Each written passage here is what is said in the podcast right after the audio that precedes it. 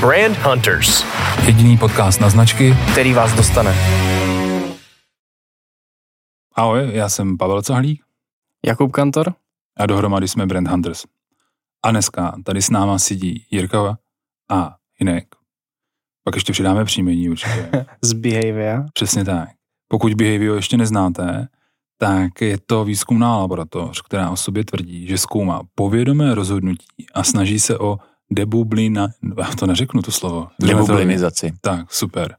Tak je to, to na vás, slovo. teda, jako už jo. Ten úvod se nám takhle úplně nevydařil, ale myslím si, že můžete se zkusit představit i vy, ať ví i naši posluchači, s kým tady dneska mají tu čest. Tak debublinizaci necháme na později.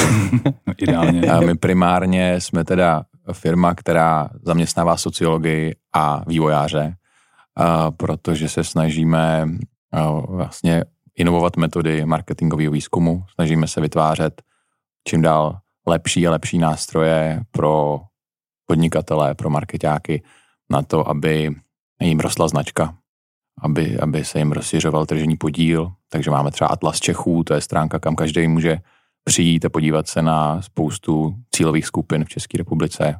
Každý tam najde stovky údajů a teď se chystáme, teď jsme právě získali investici na to, abychom vyvinuli nástroj, který v různých fázích uh, vývoje kampaně, od briefu přes koncepty, přes uh, fine-tuning videa až po měření účinnosti té kampaně bude pomáhat k tomu, aby, aby vlastně ta kampaň fungovala, protože 80% takových těch televizních nebo videoreklam vlastně jsou vyhozený peníze, tak do toho se pouštíme teď. A my jsme, my jsme byli uh, rádi a úč, účastnili jsme se toho, té prezentace a bylo to fakt skvělý, za mě pecka. Tak, teď máme tu prodejní část eh, toho podcastu, máme teda za sebou. ještě, ještě, není, ještě, ještě, ještě, není, ještě není co prodávat, takže... Ještě, ještě necháme možná jako představit druhého našeho hosta. Tak já vzhledem k tomu, že Dírka je jeden z pěti spoluzakladatelů, tak samozřejmě jako je to primárně na něm, ale, ale přesně jak říká, eh, někdy říká, že jsme technologický startup, eh, který se snaží, který se snaží zpřístupňovat výzkumy právě přes aplikaci vědeckých poznatků, ale uh, automatizovat ty věci, které prostě automatizovat jdou, takže, takže tam uh, vlastně směřuje veškeré naše dění. Tak a my jsme si vás dneska ale pozvali trošku z jiného důvodu, protože, nebo ne z jiného důvodu, ale jenom vlastně i z jedné části toho, co děláte.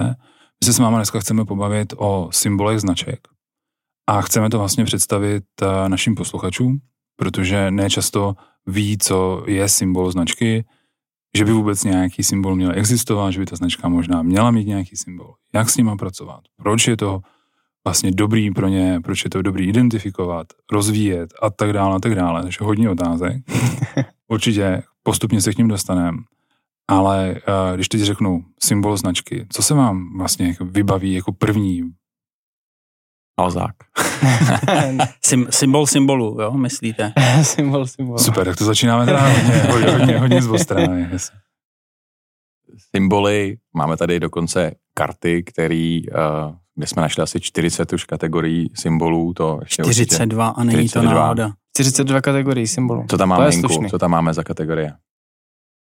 Máme tam spoustu kategorií, máme rozdělený do takových oblastí podle toho, jestli jsou vizuální, jestli, nebo jestli se snaží zapojit další smysly, nebo jsou kontextový, to vlastně vychází z toho, jak funguje podvědomí a lidské rozhodnutí, lidská rozhodnutí na základě těch podvědomých informací, které jsou podvědomí. My vlastně říkáme, že 95% lidských rozhodnutí je podvědomých, nebo neříkáme to mm-hmm. jenom my, není to náš výmysl, ale vychází to ze studie harvardského profesora Geralda Zaltmana, a je to tak, určitě jste slyšeli o, o a naši a vaši posluchači o rychlém a pomalém myšlení a většina z nás si myslí, že je racionální bytost, ale my musíme teda vás a, a posluchače zklamat. Nejsme. Nejsme, jsme vlastně pořád, máme stejnou výbavu fyziologickou, jako měli naši předci před desítkami tisíc let. A já někdy říkám, když běhali po té africké savaně jako s holým zadkem, my si tady sice hrajeme posledních 50 let s počítačema, ale eh, moc se od nich nelišíme. Právě eh, ve smyslu toho rozhodování a jakým způsobem eh, se rozhodujeme. A právě se ukazuje, že to podvědomí rozhodování strašně souvisí s tím, čemu říkáme symboly, značky. Ve světě se tomu tak říká taky třeba distinctive brand assets. A v podstatě může to být logo, ale právě, že to na prostý většině není logo, může to být barva, může to být uh, tón hlasu, může to být uh, nějaký slovo, může to být postava, může to být gesto. Jo. A vlastně to cokoliv, co si velice dobře pamatujeme a zároveň to jednoznačně vybavuje v mozku právě naší značku a ne žádnou jinou. A právě se ukazuje, že eh, značky, které uh, s těmi symboly pracují dobře, tak uh, potom lidi napadají v těch situacích, kdy si třeba potřebují něco koupit, jo? že prostě chci jít na internet a koupit si pračku a teď někoho napadne Mo, někoho Alza, někoho Datart, já nevím, a co vše, kde všude se to prodává. A to, koho co napadne, právě dost souvisí s těmi symboly. Vy máte na blogu takovou krásný slovíčko, uh, vytanutí. Je to, je to nádhera, taková, jako za, pro mě, pro bývalého kopíka, je to uh, krásný přeložení té, toho a toho anglického slovíčka salience. a uh, vytanutí uh, je krásný, vytanutí na mysli. Bavíme se momentálně o brand Salience. Přesně tak, no. přesně tak. Jenom aby byli v obraze i lidé, kteří neznají všechny pojmy. A nejenom ti. 42 kategorií je neskutečně moc. Pokud nemám třeba vůbec eh, v, ve firmě marketáka, jsem OSVČ nebo něco jako podobného. Dejme tomu malá firma nějak. Nebo malá firma, kde marketing dělá klidně uh, paní asistentka. Může se stát. Jak s tím má vůbec začít pracovat? Proč by to vlastně, kromě té salience, protože že MOL je jako Alza je strašně velká značka, proč by to mělo zajímat i ji, nebo i tu malou firmu? Já myslím, že základ je uh, uvědomit si, že značka uh, je soubor asociací, z nichž pokud uh, ty pozitivní asociace splňují určitý podmínky, můžou se stát symbolem, ale důležitý je si uvědomit, že pokud značka něco potřebuje, tak je to kontinuita. A bez ohledu na to, jestli jste malá nebo velká firma nebo střední firma, a jak, tu, eh, jak té kontinuity dosáhnou, tak eh, právě přes eh, ty symboly je to možné.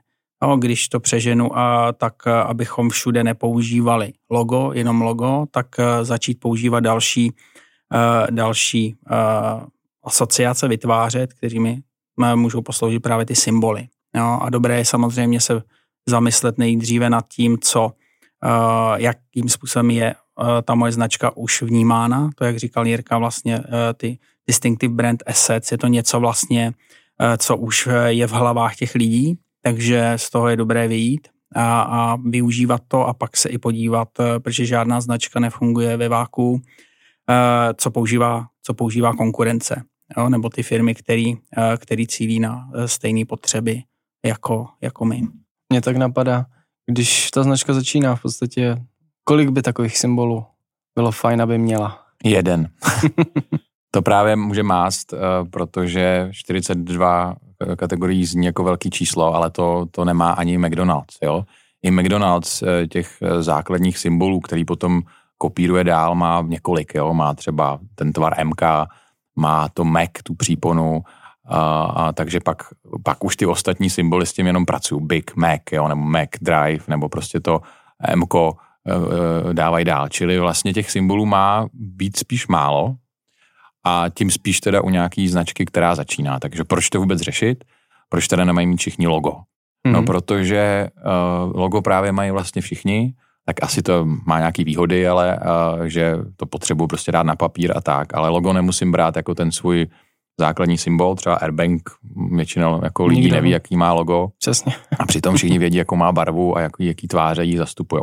Takže když jsem nějaká malá značka, tak spíš mám právě ty karty nebo, nebo s těmi symboly pracovat tak, že využívám toho, kolik je těch kategorií, že se vlastně můžu postavit trošku jinam než ta moje konkurence. Takže když třeba má Alza uh, maskota, tak vlastně není moc chytrý, když bych jí chtěl jako malá značka konkurovat, hledat nějakýho jiného maskota, protože už jenom tím, že to je maskot, tak to vlastně je nějak podobný. Takže když třeba CZC začne říkat, že jsou e, dvojky, dvojky, tak je to vlastně jiná kategorie symbolů a funguje to líp. Stejně tak, když teď třeba Datart e, používá jaký to rychlart a nevím, co všechno mají, tak to je taky vlastně jako zase druh symbolu, který je jiný a to funguje určitě líp, než když by si udělali nějakého svého datárťáka, uh, jako, protože by to vlastně v té hlavě bylo prostě podobný. No. Slona, jako to udělal. A nebo, a nebo slona, uh, to opravdu jako obecně se dá říct, že je lepší právě to udělat jinak.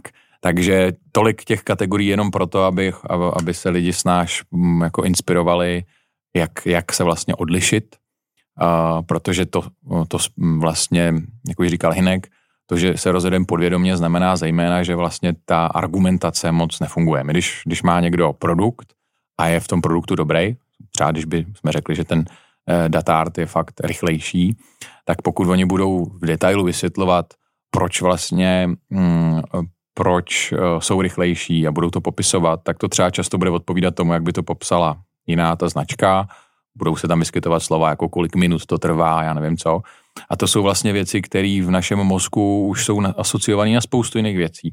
Když to, když oni budou hodně často opakovat slovo rychlárt, tak to je divná věc, kterou, ve který slyšíme tu rychlost, slyšíme tam ten datart a i nám to nejde. Takže to je vlastně někdy jako opakovat, že jsme nějací, víc způsobí, že si to lidi o nás myslí, než když se snažíme argumentačně vysvětlit, jako v čem je ta naše detailní výhoda.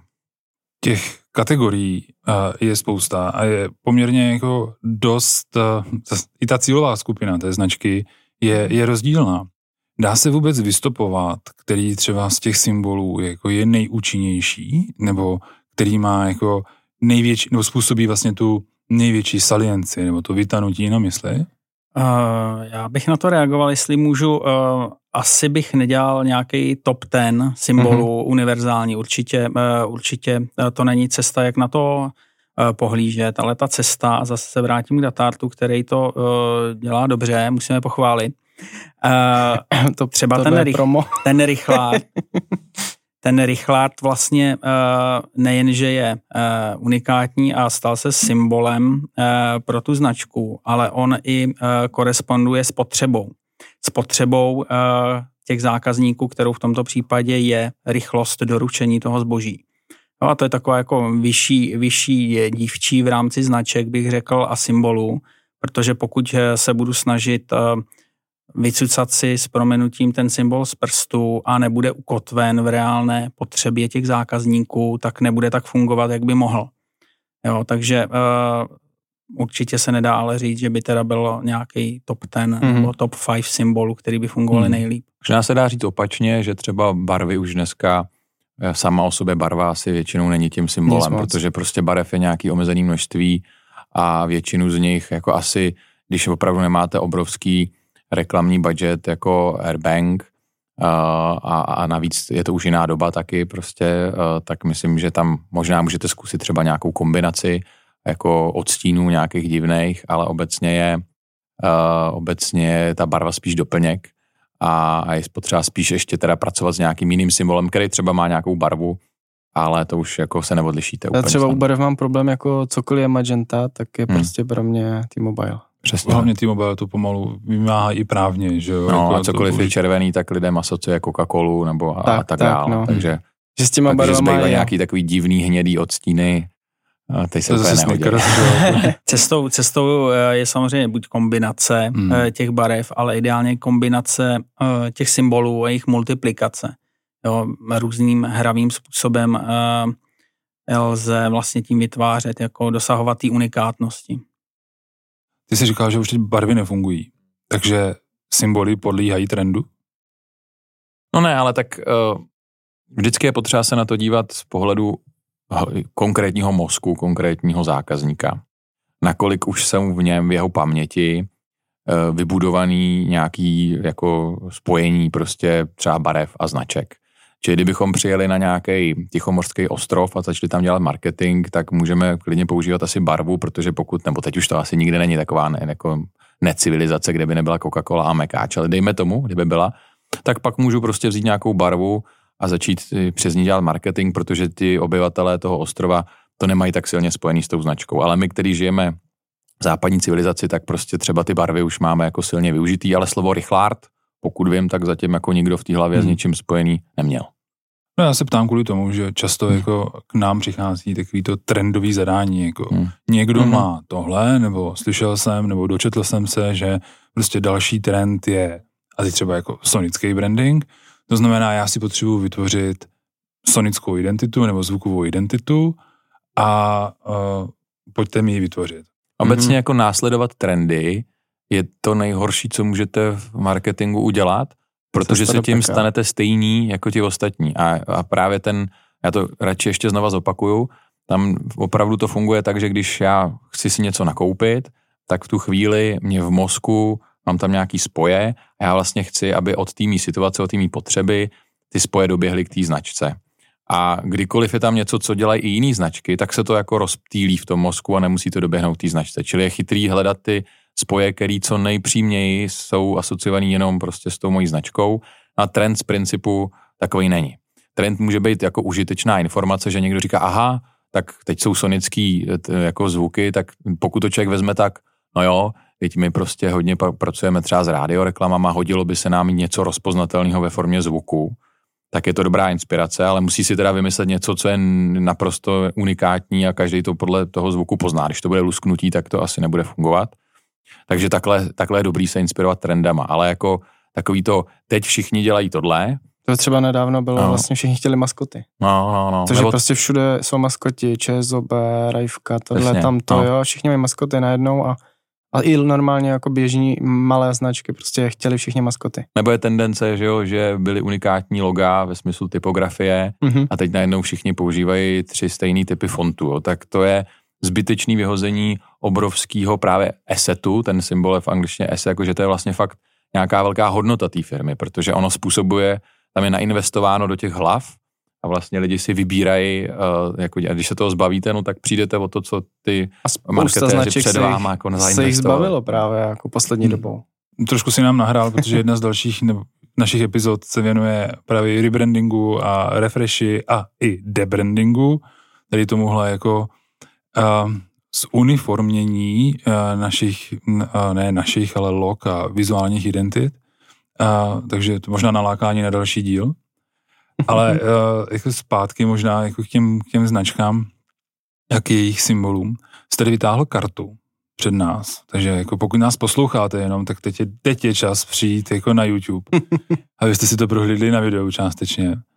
Proč si ji vytáhl za tím, co jsme mluvili uh, tady o tom tématu předchozím? No, není to tarot, není to jako karta která by vám eh, řekla, co vás čeká, ale eh, je to karta, která vlastně dává takovou strukturu uvažování nad tou eh, značkou a jejími symboly. Pro nás vlastně, jak už tady asi zaznělo, je značka soubor asociací, které můžou být negativní, neutrální nebo pozitivní. A pokud jsou pozitivní, je pozitivní ta asociace a splňuje určité podmínky, o kterých teďka budu mluvit, tak se může stát symbolem. Ta první podmínka je, že by ten symbol měl být kontrastní. Jo, zase už to mm-hmm. tady zaznělo, pokud uh, budu, budu zaměnitelný s dalšími, uh, s dalšími symboly, uh, nedosáhnu, nedosáhnu uh, této podmínky. Uh, další, další podmínka je, uh, aby ten mozek, uh, aby ten mozek to podvědomí, uh, ten symbol snadno rozpoznal a aby ho přiřadil správně k té značce, aby ho nepřiřadil k jiné. Takže Někdy mluvíme o uh, kontrastním efektu v prvním případě a tady o fluenci efektu, že uh, ten symbol je jednoznačně uh, přiřazen k té správné značce, k té naší značce. A další podmínka, která už tady taky svým způsobem zazněla, tak je provázanost s potřebou. Jo? Pokud nebudu cílit, nebo pokud nebude moje značka korespondovat s reálnými potřebami na trhu, tak bude méně úspěšná, než by, než by mohla být. Eh, čtvrtý aspekt vlastně, který stojí trošku stranou, tak je emoce, která katalyzuje, eh, může katalyzovat všechny ty jako předchozí tři, tři podmínky, ale pokud eh, moje kampaň a moje značka bude pouze vzbuzovat pozitivní emoci, ale nebude kontrastní, nebude tam hlavně provázanost na tu potřebu, tak vlastně to vyšumí a za pár hodin, než kvůli za pár dnů nebo týdnů, tak vlastně nikdo nebude vědět, na co ta kampaň byla, ač se vlastně líbila a skórovala v, v rámci té pozitivní emoce. Říkáš emoce, vidím tam tři vykřičníky. A všichni, všichni moc dobře ví. To je potřeba fakt zdůraznit, protože ono v tom marketingu to na začátku nebo dřív se hodně myslelo, že to je teda skrz ty argumenty a teď je takový období, kdy vlastně, kdyby měli řada marketerů říct, co teda jako má mít dobrá reklama, tak řeknou tu emoci, jo. Ale ona skutečně, ta emoce funguje, jak říkal Hinek, jako zesilovač vlastně. Ona prostě díky ní my víc věnujeme něčemu pozornost a díky ní si to hlouběji zapamatováváme. Takže ono je to klíčový. Ale když tam není ta značka, ta potřeba v té v reklamě nebo v tom symbolu, v té komunikaci, tak vlastně strašně silně ukládáme nic. Mm. A teď mi napadla taková jako otázka, jako že emoce, potřeba, značka, to jsou všechno takové abstrakce pro podnikatele. Protože je to tak, ale... My se s tím potýkáme mm. jako, já řeknu, no, branding, změna vnímání nebo řízení vnímání a teď je to taková šílená abstrakce pro toho člověka, který zná marketing jenom jako reklamu, že jako vytvořit nějakou emoci pro něho je prostě něco co si neumím vůbec ani představit. Já myslím, že s tou potřebou, na těch pustím hmm. slovu, ale s tou potřebou jako asi pracuje určitě, protože to je vlastně ten jeho produkt v té nej, jakoby, na té nejnižší úrovni, pokud se bavíme o těch malých firmách nebo o toho OSVČ. Ale pokud má už právě dojít na tu emoci nebo na značku, tak tam si troufnu tvrdit, že uh, jim dochází dech. Hmm. Takže jako, co byste teď vlastně do toho, nebo jak byste zodpověděli tu otázku od toho Jakuba, co byste vlastně poradili třeba těm malým firmám, e-shopům, hmm. no, hlavně, a který teď fakt bují jak houby po dešti. Zkusím, protože myslím si, že eh, je asi správně, že podnikatelé se víc pohybují v řeči peněz a tak, takže používají, když už toho marketingu třeba prostě rojku nebo takovéhle věci, tyhle věci zní tak jako trošku magicky. Jo. Tak já ještě než odpovím na, na tu věc, tak zkusím říct jedno, jedno číslo nebo spíš souvislost.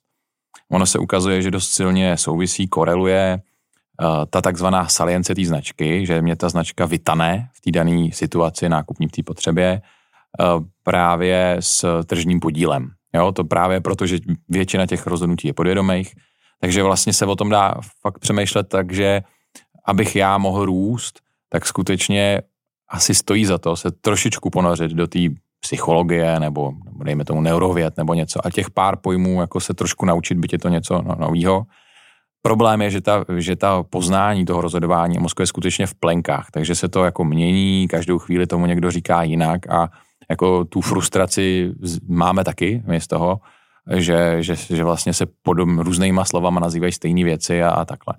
Takže to bohužel je trošku daň za to, že zatím ten vývoj ještě je překotnej, v posledních prostě letech se to pořád ještě jako posouvá, to poznání, takže je vlastně někdy těžký se v tom vyznat. A my jsme po teda nějakých pěti letech kdy jsme taky používali jako, já nevím, kognitivní zkreslení mm-hmm. a mhm. spoustu věcí. Všechny nějak jako mají nějaký smysl, ale došli jsme k tomu, že ten základ, úplně nejjednodušší jako pár věcí, který by si podle mě nejen marketák, ale každý třeba majitel té společnosti měl pamatovat, tak je právě za prvý to slovo salience, což je vlastně takový KPIčko, kolik procent té mojí cílové skupiny spontánně napadne ta moje značka, když si jdu něco jako koupit v té oblasti toho produktu. A to platí pro B2B firmy úplně stejně. Jo, my prostě, já nevím, Behavio má konkurenci Kantar a Ipsos a něco a, a kdybychom se podívali na tržní podíly jako na tom trhu, tak by to odpovídalo tomu, kdyby jsme se těch našich jako e, zákazníků zeptali, jaký značky je napadnou, tak to bude prostě jako podobný. Takže ta salience a tu salienci nejsnáž vytvářím těma třema věcma, že já vlastně mám tu potřebu toho zákazníka, což je většinou ten produkt, teda pokud ji plní. Pak mám tu značku, což právě má, je třeba jeden nebo několik symbolů a já skrz tu emoci to propojuju. Takhle jednoduchý to je. Takže já třeba, aby ta reklama byla účinná v televizi, ale to platí i pro nějakou malou kampaň na internetu, tak se tam musí objevit naraz ta potřeba, to znamená třeba to slovo rychlost, naraz, myslím, že ten rychlár je vlastně super jednoduchý příklad principu, který funguje jinde. Já tam mám kus té značky, toho datártu a kus té potřeby. A když bych pak dělal nějaký jako srandy nad tím s nějakýma jako kreativníma agenturama, tak to třeba spojím tou s tím vtipem nebo něčím dalším prostě v tom. Takže tyhle ty tři věci uh, můžeme se teď bavit do detailu, aby jsme chápali, co je potřeba, co je emoce, co je značka, ale stojí za to tomu věnovat čas, byť to je trošku takový na první pohled složitý. Za mě skvěle schrnuto. Úplně ideální za mě. Možná můžeme ještě říct, ta, ta potřeba víme, že je nejsložitější, že jo? Uh, uh, protože ono se tam kombinuje, většinou, když se řekne potřeba, tak si lidi představí jako rychlost, nebo že to je levný, jo, nebo Jasně. takového, což... funkční potřeby jo, jako funkční, jo, takže spíš takové... Jako... Ale ono ještě vlastně ta potřeba je taky často už jenom ta situace, jo, že prostě mm, to je vlastně, protože já mám, mně se vybavují jiné značky, třeba když si chci doplnit energii, což je nějaká základní životní potřeba, tak ale když si ji chci doplnit při sportu, tak je to nějaký, ně, trošku jiný obvod mozku a napadá mě třeba Red Bull. Jo? Když si mm-hmm. ji chci doplnit v práci, tak Red Bull napadne mnohem méně lidí, většinou mě napadne nějaký kafe. Mm-hmm. A když já bych chtěl jako Red Bull růst, uh, tak vlastně bych měl si zmapovat primárně, co jsou ty jako situace na tom mým trhu, který já můžu řešit.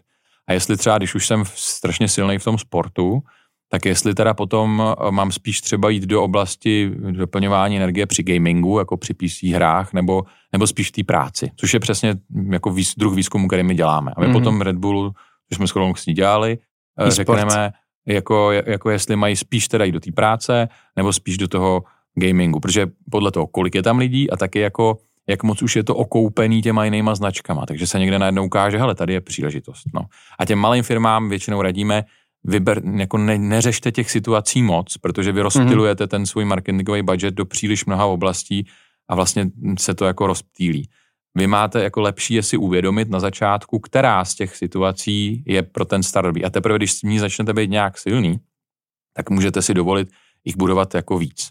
A ty velké mm-hmm. značky potom pak už právě, já nevím, McDonald's, ten už může řešit jako jedu v autě, si si dá jako delivery a tamhle to, ale kdybych já teď začal budovat mekáč, tak nemůžu naraz jako budovat delivery a ještě fast foody a e, teda ještě jako ve městě a ještě nás, protože by to prostě najednou by vlastně se to rozptýlilo a, a lidi by z toho měli maglajs a vlastně ne, nevyřešil bych nic. Čili ta koncentrace, taková nějaká jako disciplína, že míně víc, hodně funguje v těch počátečních fázích. Bych to, bych to možná uh, schrnul, ty potřeby, které jsou samozřejmě jako hůře uchopitelné pro ty uh, podnikatele firmy, které s tím běžně nepracují, tak vlastně zjistíme, zjistíme, jaké potřeby jsou důležité a které z nich jsou deficitní. Že samozřejmě pokud existuje deficit na tom trhu, tak pravděpodobnost, že budou úspěšní v tom prodeji služby nebo produktu mm-hmm. je výrazně větší. A zajímá mě, chodí k vám i začínající značky střední značky, nebo spíš ty větší? Protože třeba jako pro mě to je tak uchopitelné, že tyhle malé značky nebo ti majitele těch malých značek, jako tohle je pro ně vyšší dívčí.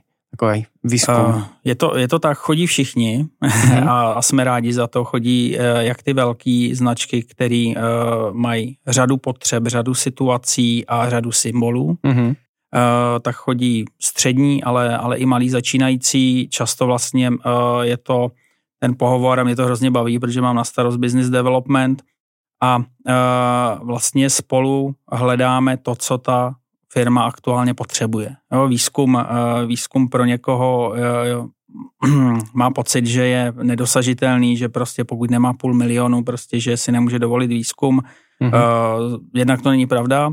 A druhak my spíš se snažíme vlastně předat tu naši strukturu toho uvažování, o který jsme mluvili, když to zjednoduším, vlastně potřeba na trhu a zákazníci, značka, jak, jak si stojí v současné době, jestli mám nějaké symboly, a potom, pokud vím tyhle dvě strategické oblasti, tak potom můžu výrazně lépe cílit a lépe zadat kreativní brief, pokud dělám s agenturou, anebo mm-hmm. do mhm. toho interního týmu, nebo pokud si ten marketing taky dělám sám, tak si řeknu, uh, vím, jaký jsou potřeby, které jsou důležité mm-hmm. a mhm. deficitní, vím, jak si uh, stojí moje značka, jaký v současné době zbuzuje asociace, jestli mám nějaký symboly, tak já budu cílit mnohem přesněji v rámci té komunikace, ať už jsem v jakémkoliv kanálu. Jo, takže vlastně se snažíme i těm malým uh, nebo začínajícím firmám Často jsou to firmy, které dorostly jako do toho stádia, že už ví, že by to měli řešit a přesně neví, jak to uchopit, takže Uh, to jsou častí, to jsou častí naši klienti mm-hmm. a je pravda, že přichází jakoby s nějakou, řekněme, sebediagnostikou toho, co by potřebovali, ale uh, při, tom, při tom jako rozhovoru nebo telefonátu, tak tak často přijdeme a navrhneme nějaké řešení, který pro ně je přijatelný, dává jim smysl a velmi často se vrací, protože jim dává smysl hlavně ten kontext, do kterého ty značky stavíme. Já bych se určitě ještě rád zeptal, a od kolika peněz se to pohybuje? Že to je docela důležitá otázka, že by se i ti menší vlastně mohli zamyslet nad tím, že to není fakt až tak drahé. No, My teď uh, v tuhle chvíli, kdy děláme, pořád to není jako, že by člověk si to zadal v softwaru, ale přece jenom jsou to hodně modulární výzkumy, tak takový ty základní, uh, jednodušší se už třeba pohybuje jenom v řádu jako vyšších desítek tisíc. Mm-hmm. Uh, a teď ale třeba, když budujeme ten software, tak se právě jako snažíme, aby tam nějaká hodnota toho, co my už víme z těch všech jiných výzkumů byla, aniž by si ten člověk musel zaplatit ten výzkum, že tam je drahý, že my musíme že ho zaplatit těm respondentům nějakou motivaci mm-hmm. a teď, aby ten vzorek byl reprezentativní, tak to musí třeba tisíc lidí. Takže ono to narůstá a nedá se zase s tou cenou jít úplně prostě na, na tisíce třeba. Mm-hmm. Ale uh, právě jako chceme udělat to, a to myslím, že za půl roku už budeme zvládat, že za nějaký opravdu předplatný v řádu třeba stovek měsíčně nebo nižších tisíců, tak uh, v tom softwaru třeba právě pomoc mimo jiný s těma potřebama a situacemi u hlavních odvětví bude protože my už jsme jako za ty roky zjistili, jaký ty situace, jaký ty potřeby jsou kde důležitý a tam třeba jenom odevřeme aspoň tu informaci, aby se lidi inspirovali. Nebudou tam sice třeba mít ty detailní data o tom deficitu a o té velikosti, za ty si pak už jednorázově to budou muset naměřit, protože ty my už ho nemáme nebo nejsou naše ty data, mm-hmm. ale přece jenom nějakou jako pomoc uh, pro někoho, která myslím, že může být podstatná, jo? protože někdy vlastně jenom jako chápat, co teda jako když jsem ten energetiák, tak já, jako jaký tam mám, mám tam teda tu, ty hry a tu, a tu eh, energii při sportu a v práci, co jsou ty klíčové věci.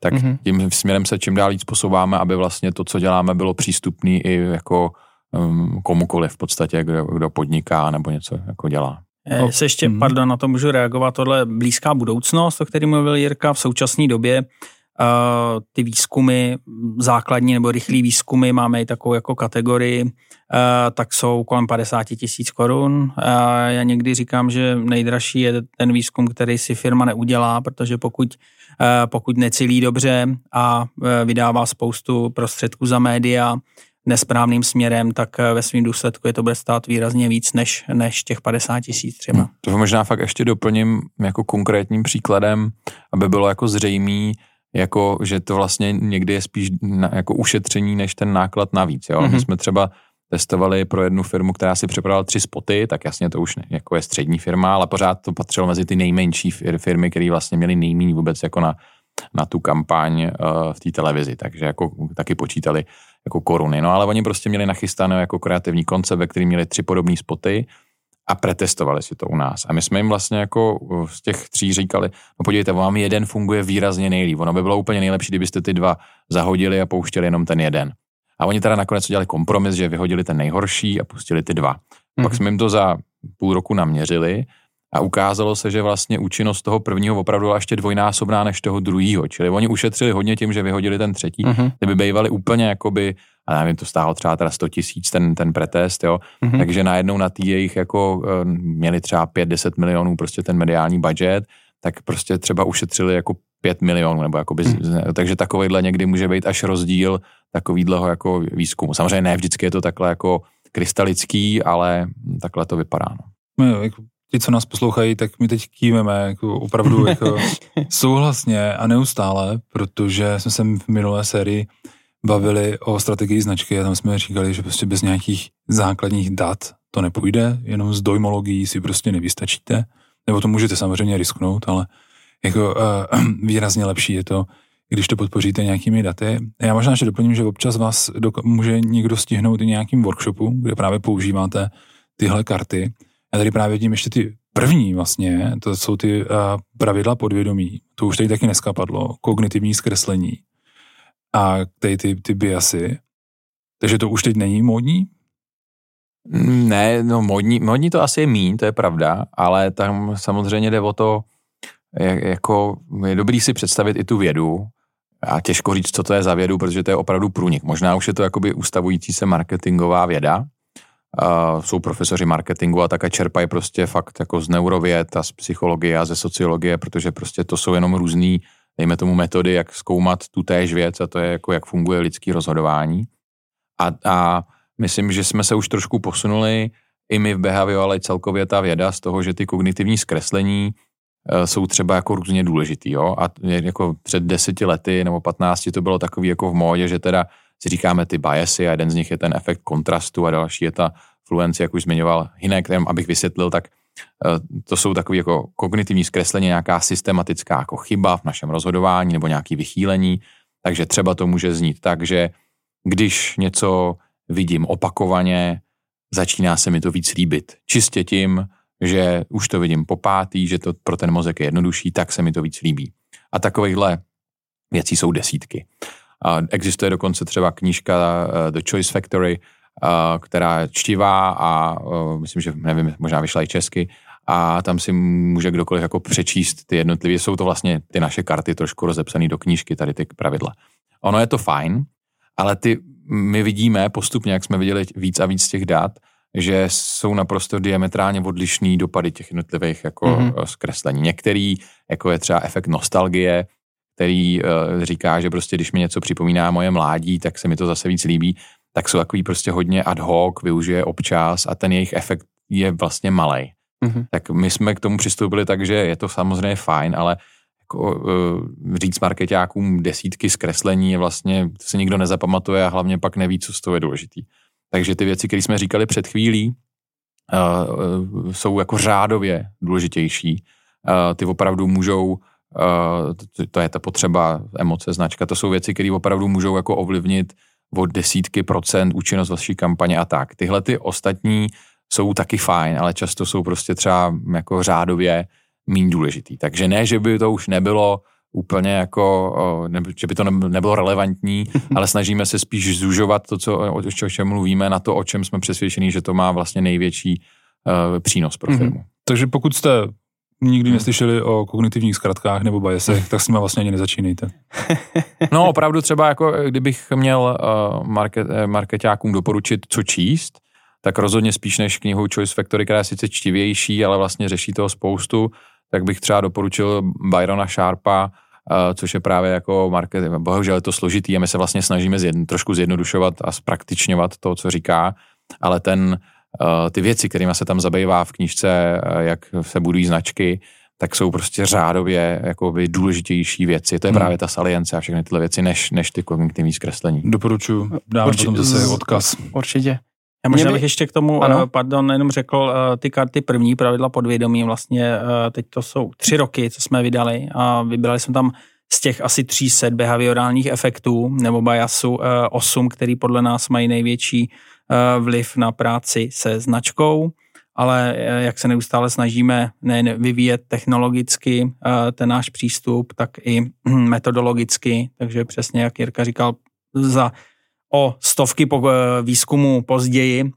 Eh, před dvěma, před eh, rokem vlastně jsme teda vydali tyhle karty symboly značky, kde vlastně přes ty symboly značky nám to přijde praktičtěji uchopitelné právě pro tu každodenní praxi Těch Já firm. jsem měl nedávno možnost použít na dvou workshopech a mělo to skvělý ohlas. To jenom tak můžu jako za sebe říct.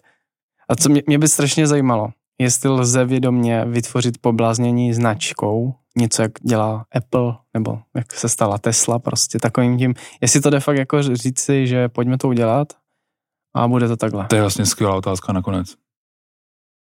Jak udělat nový Apple teda, jo? Přesně. Uh, kolik, jak, máme, jak, kolik jak, na to máme, na tenhle jak, návod? Jak vytvořit to tak, dvě minuty vlastně. To pobláznění okolo té značky. Jestli to jde jako udělat vědomě, anebo spíš to je fakt jako jenom schoda náhod. Ještě tady milujeme slovíčko love brand. Jo, jo. Takže jako... no, to by byla delší debata, jestli vůbec existují love brandy, jo. Mm. Protože ono je to takový uh, složitý, že se třeba ukazuje, že Dell má větší, uh, loajálnější zákazníky než Apple. Jo? To by jen tak někdo netyp. Že, Jsem uh, mezi nimi. No, no, no. Tady, takže, tady ne, ale monitory grafické. Takže všecko. ono jako, já bych obecně doporučoval se moc ne, mm, ne, nefixovat na to, že potřebujeme být love brand, Děkujeme, a děkujeme. Prostě ta salience je to důležitý. Mm-hmm. A uh, podstata salience je, že mě ta daná značka jednoduše napadne. A já prostě nechci milovat značku, která mi řeší nějakou drobnou životní situaci. Je důležité, aby prostě, když, jí, když nastane, tak mi tam ta značka skočila. Dokonce to funguje tak, že ty značky, ty silné značky, když člověka napadnou, tak ten mozek vykazuje mnohem menší množství energie a mm-hmm. spojů, protože prostě jednoduše šup, šup, šup a je to tam. Zatímco když něco vymýšlím, když přijdu před ten regál a teď jako vlastně v cizině třeba a já nevím, co si mám jako uh, koupit, tak pak ten mozek štrůtá a něco a, jako, a mm-hmm. vlastně Love Brand trošku vychází z toho, že z té představy, že ty zákazníci se nějak mají nadbytečně zabývat mojí značkou a hrozně ji jako řešit. A, a jasně, některým značkám se to povedlo, neumím odpovědět na to, jestli to lze, asi si myslím, že vždycky musíte být nějaká, jako musí být nějaká trošku specifická osobnost, prostě jako, jako, jako, jako byl Steve, Steve Jobs, Jobs nebo, nebo Elon Musk. A, ale uh, nejsem si jistý, že uh, úplně jenom to, co je ten love brand, že, že z těch značek dělá ty silné značky. Prostě z Apple to mimo jiný dělá to, že prostě za desítky let pokryl ty situace a, a to, že je jako super úspěšná firma, uh, podle mě není tím, že je love brand, uh, to je jenom část toho. Prostě oni spíš jako dobře plnili ty potřeby a v tom oni fakt byli dobrý. Oni prostě věděli, že lidi potřebují jednoduchou věc a šli za tím a, a to byla prostě, takže, takže já myslím, že to trošku zastírá. Takže trošku takovou, simple clever. Právě, jakože vlastně ten jejich úspěch je podle mě daný spíš tím, že dobře řešili jako uh, salienci a tak dál. A to, že je to okolo takový jako načančaný a baví nás to, je fajn doplněk. A myslím si, že úspěš, je řada super úspěšných firm, který nejsou love brandy. No. Počkej, Jirko, já myslel, že v Behaviu budujeme B2B love brand. Jasně, ale protože nás to baví, ne, protože by nám to zvyšovalo podíl na trhu. Super, tak já myslím, že nejví, nej, ale nejvyšší čas si, jako že od nás to slovo vůbec nepadlo, jo? Padlo, pa, ne, jo, padlo, tebe, padlo, jo, padlo, dobře, dobře. My ho máme v minulé, ne, ale pozor, v minulé řadě. Jako. Uh, Love brand je důležitý mimo jiný i pro ty lidi vevnitř té firmě. Teď vy přece jako, zatímco zákazníci s tím vaším brandem třeba tráví minutu týdně, tak jako je spoustu lidí, kteří v té firmě přece jako tráví skoro celý život a pro ty je potřeba jako být lab brand. No. A tím bychom mohli navázat na další epizodu ohledně employer, employer brandingu. brandingu ano. Takže děkujeme. Pokrýváme hodně potřeb. Moc děkujeme, pánové. Chcete ještě něco vzkázat? Poslední jako věta, co by si značky, na co by si značky teda měly dávat pozor, nebo co by měly jako řešit z oblasti symbolů, nebo vůbec to nějak jako zakončit, to dnešní povídání? Nedělat toho moc, mít disciplínu, držet se jednoho dobrýho symbolu, opakovat, radši si udělat tu prioritizaci na začátku a pak se prostě držet toho, co vám vyšlo jako silný, nepřeskakovat a opakovat, kreativně opakovat, ale prostě držet se nějaký jako jednoduchý věci. Vše bylo řečeno. Děkujeme za pozvání. My děkujeme. děkujeme. Brand Hunters. Jediný podcast na značky, který vás dostane.